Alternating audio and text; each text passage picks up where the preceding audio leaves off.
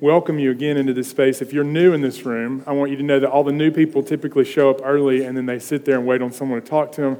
And earlier I was talking to someone, first time guest, and I was looking around saying, hey, everyone in this room, it's their first time here, okay? Just, just know that. So if you're new, um, our people are friendly. They know, they know better than to leave you alone.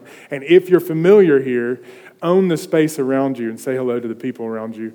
Um, that's part of what it means to be citizens of this congregation. I also I want to especially welcome uh, Belhaven's basketball team that's here. Um, we got people from Belhaven MC. There are all kind of college students in the room, but the entire team is like taking up the front row. So if you can't see over their heads, uh, that's the reason, okay?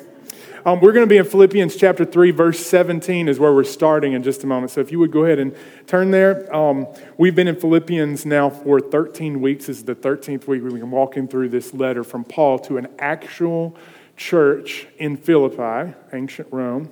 Uh, and today we're going to pick up this, this discourse, this instruction that he's giving to them um, in this letter from chapter 3. Now, he's just said right before this uh, that he, he's not perfect, okay? But he's pressing on, he's pushing forward, he's striving towards the high call of Jesus Christ.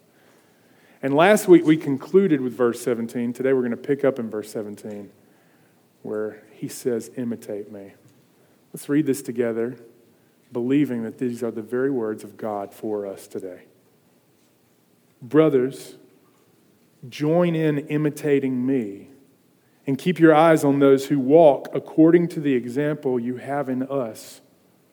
For many of whom I have often told you, and now tell you even with tears, walk as enemies of the cross of Christ. Their end is destruction, their God is their belly, and they glory in their shame, with minds set on earthly things. But our citizenship is in heaven and from it we await a Savior, the Lord Jesus Christ, who will transform our lowly body to be like his glorious body by the power that enables him even to subject all things to himself. Therefore, my brothers, whom I love and long for, my joy and crown, stand firm thus in the Lord, my beloved. I entreat Euodia and I entreat Syntyche to agree in the Lord. Yes, I ask you also, true companion, help these women who have labored side by side with me in the gospel together with Clement and the rest of my fellow workers whose names are in the book of life. This is the word of the Lord. Thanks be to God.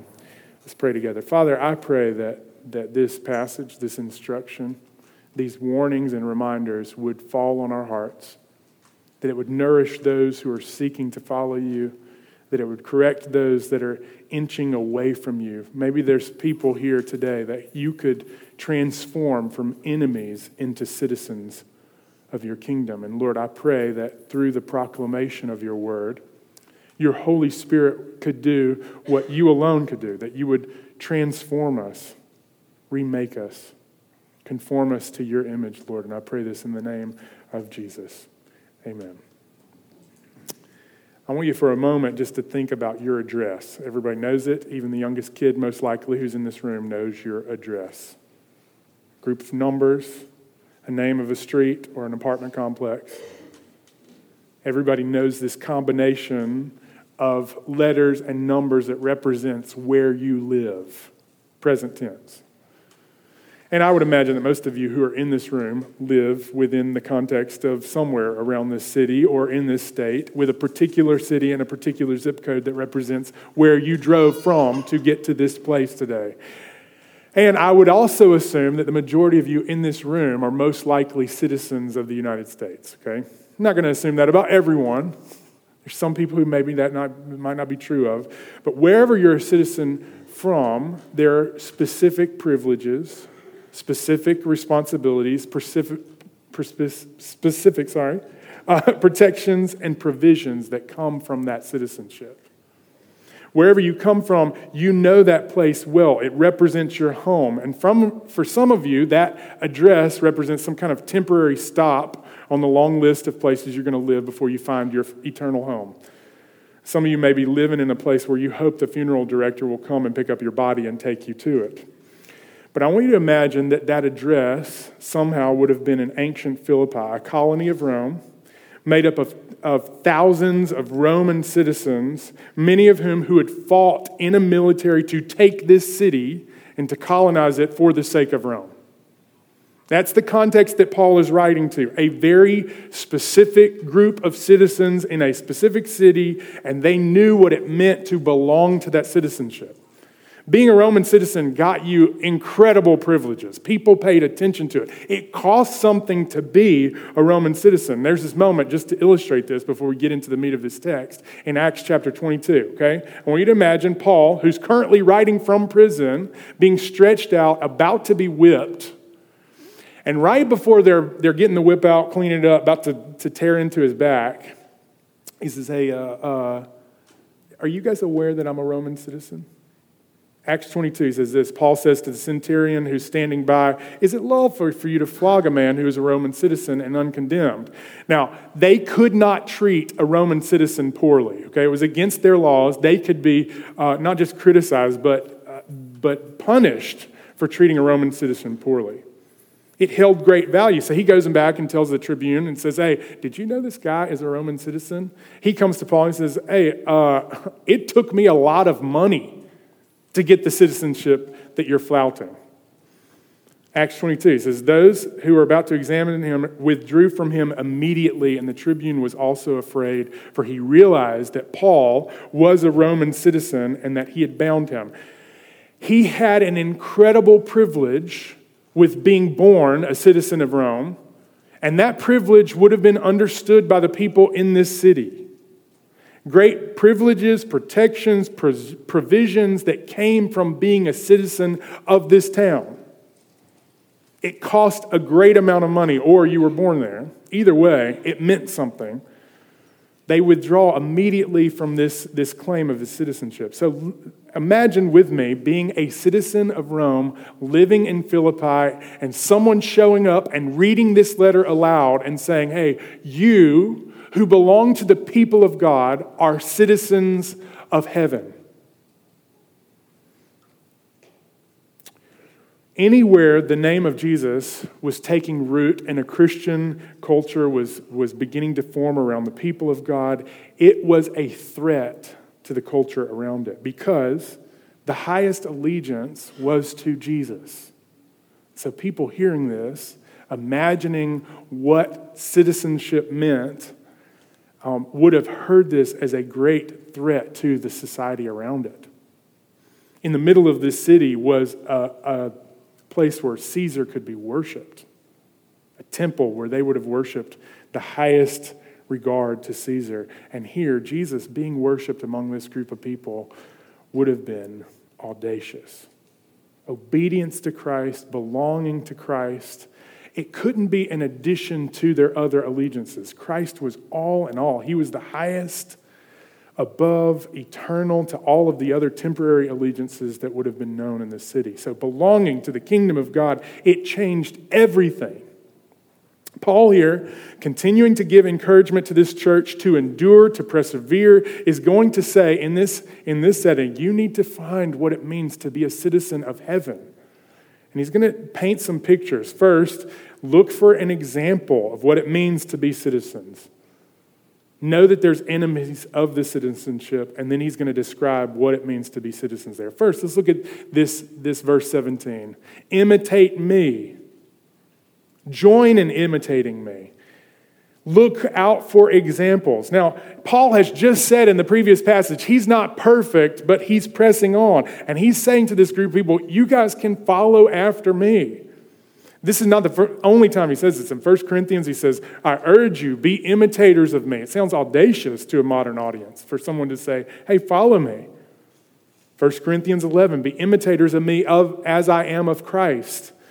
He's saying in this passage, one could interpret it, hey, join in with me as we're imitators together. He has just said before this, have the same mind that is in Christ Jesus, that's yours. Now, if Jesus gathered a group of young men around him and said, Follow me everywhere, do the things that I do, learn the things that I'm teaching, it would just go to reason that the people who are followers of Jesus would have a similar pattern of apprenticeship. There's people joining around a rabbi, listening to him teach, and then following him around so that they could learn what does it mean to, to be followers of the Christ. And Paul is speaking that into this church. Hey, look for people who are examples of this kind of citizenship. Look around you for the people who seem to be walking closely with Jesus, who are anchoring their souls in the eternal.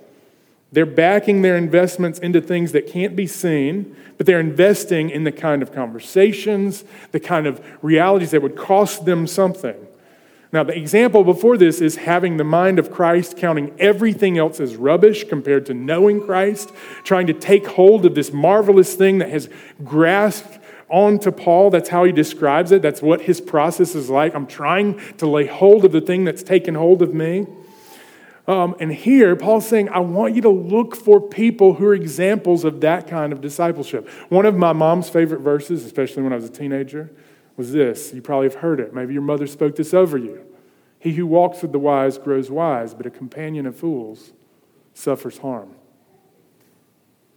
Paul's saying, be careful who you're following.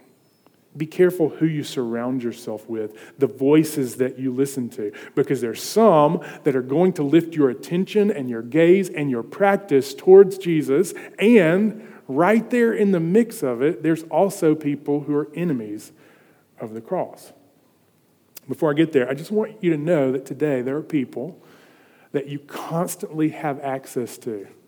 Like there's there's no shortage of podcasts and video preachers and teachers and TikTok influencers that are trying to lead you in some direction. But the pattern of discipleship is to get in proximity with people who love Jesus, who are trying to follow him, imitating Christ, and they're saying, Hey, imitate me as I seek. I'm not perfect. We're walking in the ways of Jesus. And one of my prayers for us as a group of people is that we'd be surrounding ourselves with the kind of people who bring, they elevate the conversation towards Jesus. He's not just saying this because they need to be reminded. There's also a danger. He's saying, Follow me, imitate me as I imitate Christ, because there are people among you. Be careful.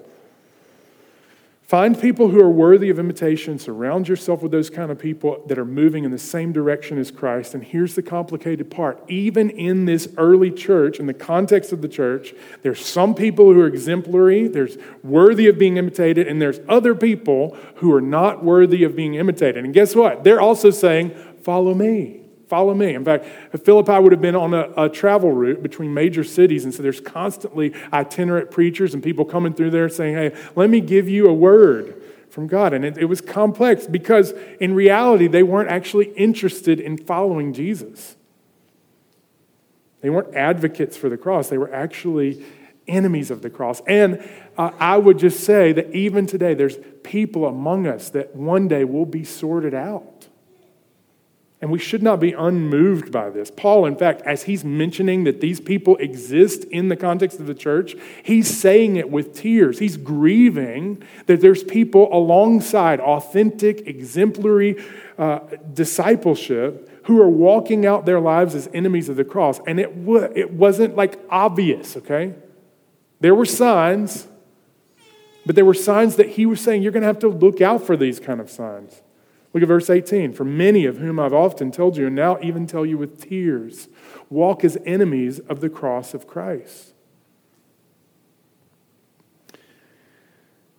There's something about the shame of the cross, particularly the reality that Christ would have suffered in shame, that some people did not want their own lives to resemble. Now, Paul just said if you want to come after Christ, you're going to have the same mind of Christ. It's going to look like not putting yourself first, not being conceited, not seeking your own interest first. That's what it looks like to resemble Christ. He laid down his life. He set aside his own, he, he set aside his own glory in order that he might fulfill what had been prophesied about him, right? In chapter 2 that we looked at for four weeks. There's people who want the benefit of the cross without any kind of resemblance of the lifestyle of the cross. And that brought Paul to tears thinking about it. One of the reasons that it would move him to tears is because he could see the conclusion of their life was going to end in destruction. He's saying, like, there's going to be real consequences for them. Their lives are going to lead to destruction. And this isn't the only time he talks about there being punishment for those who reject the cross of Christ. In 2 Thessalonians, Paul describes the punishment for those who are enemies of the kingdom as an eternal punishment away from the presence of the Lord, from the glory of his might. You can look it up later, 2 Thessalonians 1 9. And Paul took no delight in this. He was moved by it. He wasn't just threatening, hey, like, if you're an enemy, your end is destruction. He's saying, like, that, that is moving him to grief and tears. And then he gives us these three descriptions of what these enemies look like. And before I hold up these descriptions, I just want to be careful because in a room like this, most of us are going, I'm not an enemy of the cross, right? That's not me. I'm here because I love Jesus and I'm singing the songs. I'm, I'm just glad to be in the company of God's people. But I think when, when this letter was read aloud to the people, they were going, hey, like, which one of us is this describing? And there's ways in which our meager, uh, feeble flesh sometimes still resembles this. We need to be careful that we hear it, not as those who are thinking about those other people who are enemies, but the people who looked ourselves in the mirror this morning and put both legs into the pair of pants that we're wearing, including myself. First description was their appetites. Their appetites were primarily about the here and now. It says their God is their belly. It wasn't just a physical appetite, there was, there was definitely a physical appetite, but he's not saying, hey, these guys are just an example of overeating. He's saying, whatever it is that their appetites and their glands desired, they were just going after it. There's this picture uh, of these kind of people in Romans 16, 18. For such persons don't serve the Lord Christ, but their own appetites, and by smooth talk and flattery, they deceive the hearts of the naive. I think he's talking about that. But the other thing is, there's places in the scriptures where it says this, this whole like desire for our belly, bellies to be filled resembles sexual immorality. In fact, in Hebrews chapter 12, it's talking about Esau. You guys remember the story of Esau who sold his birthright, all of his inheritance, to have a bowl of soup? Why? Because he was just hungry for it in the moment. He's wiping his face as he walks away and he's just given up like all of his future. Hebrews, the writer of Hebrews, describes it that see that no one is sexually immoral or unholy like Esau, who sold his birthright for a single meal. Now, there's no particular thing that he's defining here as their sin, okay? He's just saying there are people who are enemies of the cross, who do not resemble Christ, whose God is their appetite, whatever it is that they want. So there's a warning here for those who are actually in the congregation who weren't enemies, but citizens of the cross, citizens of heaven, who are, who are holding this up and saying, okay, like, what is the regular appetites that I'm cultivating? What are the appetites that I'm feeding? What is it that I want that would not please God? Is there any way that this could be an indicator, a light on the dashboard that something's off? Like something about this appetite isn't in alignment with God Himself. And you know, one of the disciplines that regularly trains our appetites and makes them know that they're not king is just fasting. Just saying, I'm going to I'm to take a break from this. I'm going to limit what I put into my body, what I uh, give as a satisfaction to whatever appetite it is. I'm going to fast from this just to let myself know this isn't king. Not just from food, but there's other things that you could fast from and just say, I'm going to put this away from me, but it's grabbing at my attention in a way that doesn't belong there. It's, it's disordered. Second description of these group of enemies is this They're, they glory in their shame. Glory just means they were delighting in it, they were delighting in things that should have disturbed them.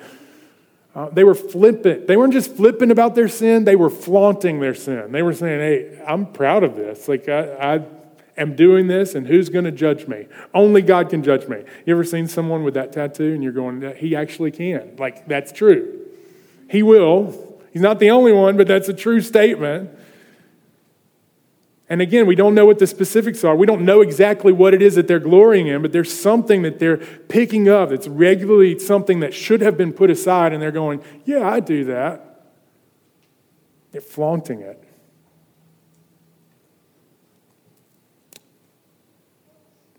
Satisfying these temporary appetites for temporary things instead of eternal things. Flaunting things that should have been uh, a shame. Third description their mind is on earthly things. Their mindset is on things that are temporary. Now, before this, in chapter 2, it says he wants the people in Philippi to have a certain kind of mindset. He regularly picks up this, this term. What is in your mind? What's your mind set on? Most likely, uh, at this conclusion of the last two things that he's just described, their mindset was on earthly things like where am I going to get my next meal? How am I going to satisfy what I desire? Their desires were king and appetites were king. And they were glorying things, delighting in things that should have been not delighted in. Colossians, written at a very similar time, very similar place, Paul is writing it, and he says it in this way Set your mind on things that are above, not on things that are on earth. And he says, You've died. Your life is hidden in, with Christ in God. When Christ, who's our life, appears, then you'll appear with him in glory. And then he describes in, chat, in verse 5 and 6 what this earthly things are. What does it mean to have our mind set on earthly things? He's saying, Put to death, therefore, what is earthly in you sexual immorality, impurity, passion, evil desire, covetousness, which is idolatry. On account of these, the wrath of God is coming. Again, there's destruction at the end of this. If you only give yourself to what you desire, if you only give yourself to what the earth is offering, there's a way in which it will bring about God's judgment. And then in Colossians, he goes on to say this in verse 7 In these you too once walked when you were living in them. There's a way in which the people who are all hearing this, there should be some reminiscence of us going, Yeah, I can relate to that. I can relate to my appetites being king. I can relate to pursuing things that were temporary instead of things that are eternal. Their stomachs, their minds, they were setting them on things that wouldn't satisfy, temporary things. Now, this particular group of people, the reason it was so dangerous is because they believed that they could be both citizens of the kingdom of heaven and participate and enjoy things that were citizens of their temporary city. Sinful things, that is. For those that belong to Christ, He gives us Himself, and there's ways that He gives us to, that He frees us from, where our primary citizenship is going to be opposed to the temporary citizenship that's around us, okay? Unlike Jesus, the citizens, maybe in this town, or those that are enemies to the cross, their pleasure is in the here and now, their end is destruction. Where Jesus chose destruction as his end in the temporary so that he would have glory in the eternal. Unlike Jesus, they set aside the cross.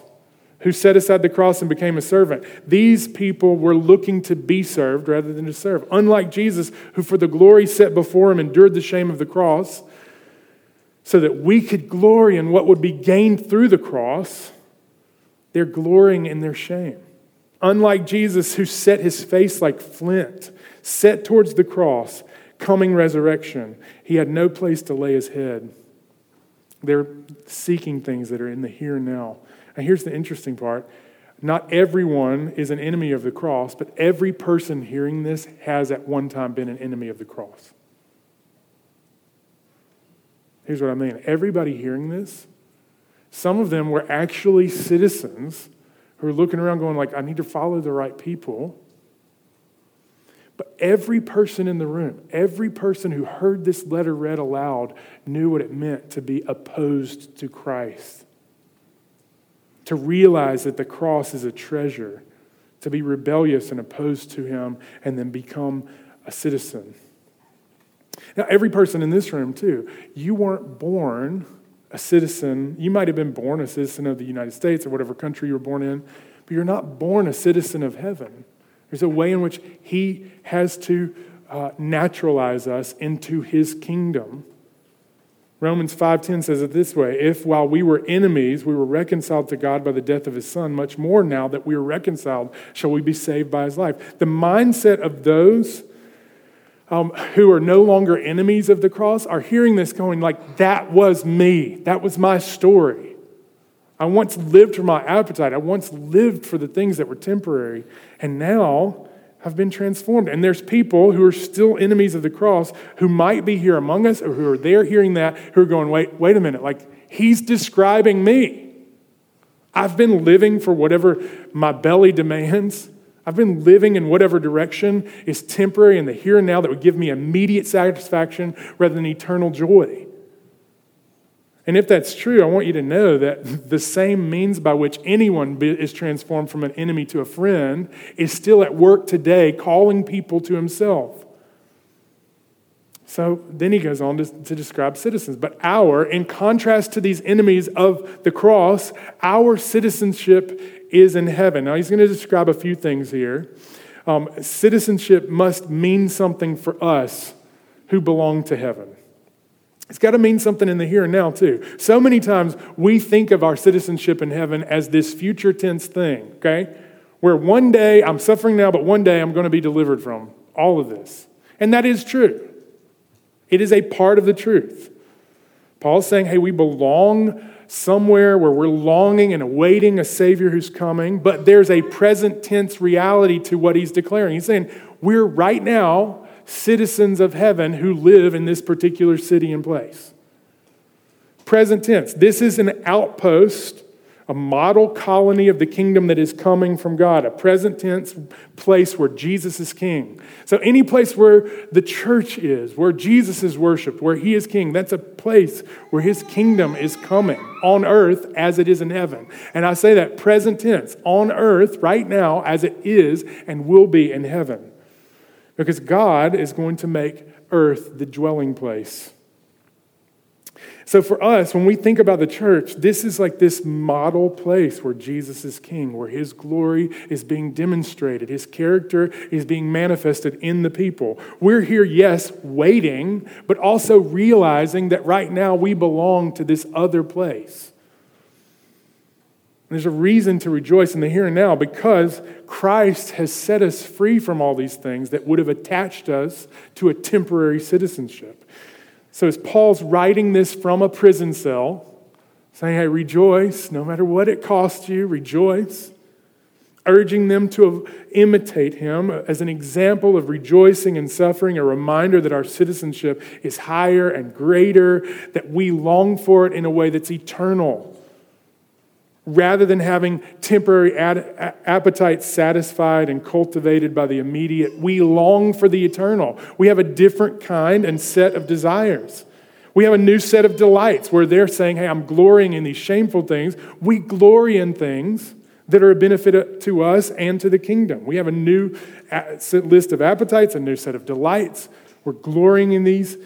And from it, we're eagerly waiting one of our reading, eh, maybe last week actually, in Luke chapter 12, it describes this place where men are waiting on the landowner to come, waiting on their master to get home from a wedding feast so they could open the door and say, Hey, come on in. The house is ready for you. We're eagerly awaiting the realization of a Savior who's already done transforming work in our hearts, but we want to see Him face to face. And we're dressed for action, waiting for Him to show up as Savior and Lord. Two things. First, as Savior, the one who's ransomed us from slavery to our appetites, we're longing for Him to show up. One who's Lord over all, who has the power to subject all things to himself, who's holding this very place and the cells in our body together by the word of his power. He's Lord over all. And one day, our lowly, meager bodies are going to be physically transformed to a new glorious body. Now, it will be a glorious body that also is like very real, like a physical body. It's going to be like floating around. There's a way in which all the limitations that you feel, the appetites and the fleshly desires that you have, will be transformed. they'll be rightly aligned with his design. Amazing, right? It's amazing. It's a good promise. So he says, Look, I love you. You're my glory, my crown. Now stand firm in this reality. And then he gets this very practical implication, okay? Now, uh, we don't have anybody named Euodia and Syntyche, but if you can imagine receiving this letter and it being read aloud, and in front of the congregation, they call you by name. Paul's writing a letter and he's saying, I really want you to stop disagreeing with each other. It's very practical, okay? The model of our citizenship being eternal is that there's like practical ways that it calls us to partner with one another, to belong to one another, to agree in the, in the Lord. It really does have to be one of the most awkward moments in the New Testament, I would say.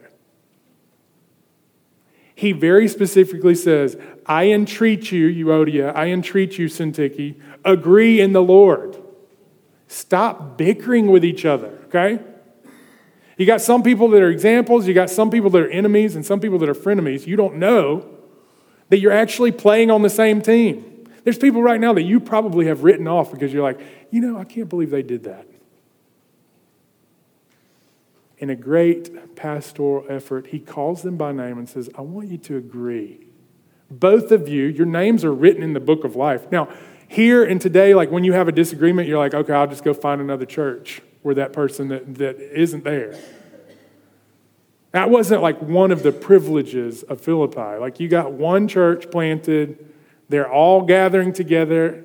You got these two women that have long term been laboring side by side, and for whatever reason, they cannot agree. He's saying, Look, I entreat you to agree in the Lord. And he's telling Epaphroditus, help these women, help them out, usher them towards reconciliation. They're legitimately saved. They're not enemies. They're not being exemplary right now. I just want to say this. There's sometimes when we wrongfully label people enemies of the cross when actually they just are people that rub us the wrong way. Overcome these differences. Agree in the Lord. Your, your long term partners. Now I'm closing with this. I got this question for us are you a citizen?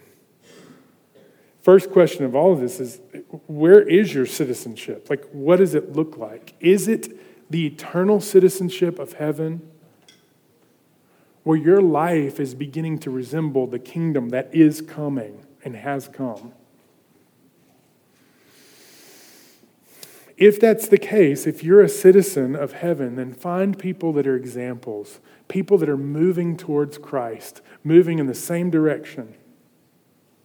You surround yourself with people that are always bringing the conversation lower, or you listen to podcasts that are always dragging your mind through the dirt. Are there ways in which we could lift our attention to those around us and see that there's people, real people, who are examples and people that we could imitate? Now, Paul felt very confident saying this. And he's not saying I'm perfect. He's saying, yeah, join in imitating Christ with me. Come alongside me. We're going to follow Jesus together. We need people who can be exemplary among us. Some of you are hesitant about that, and you're like the oldest people in the room.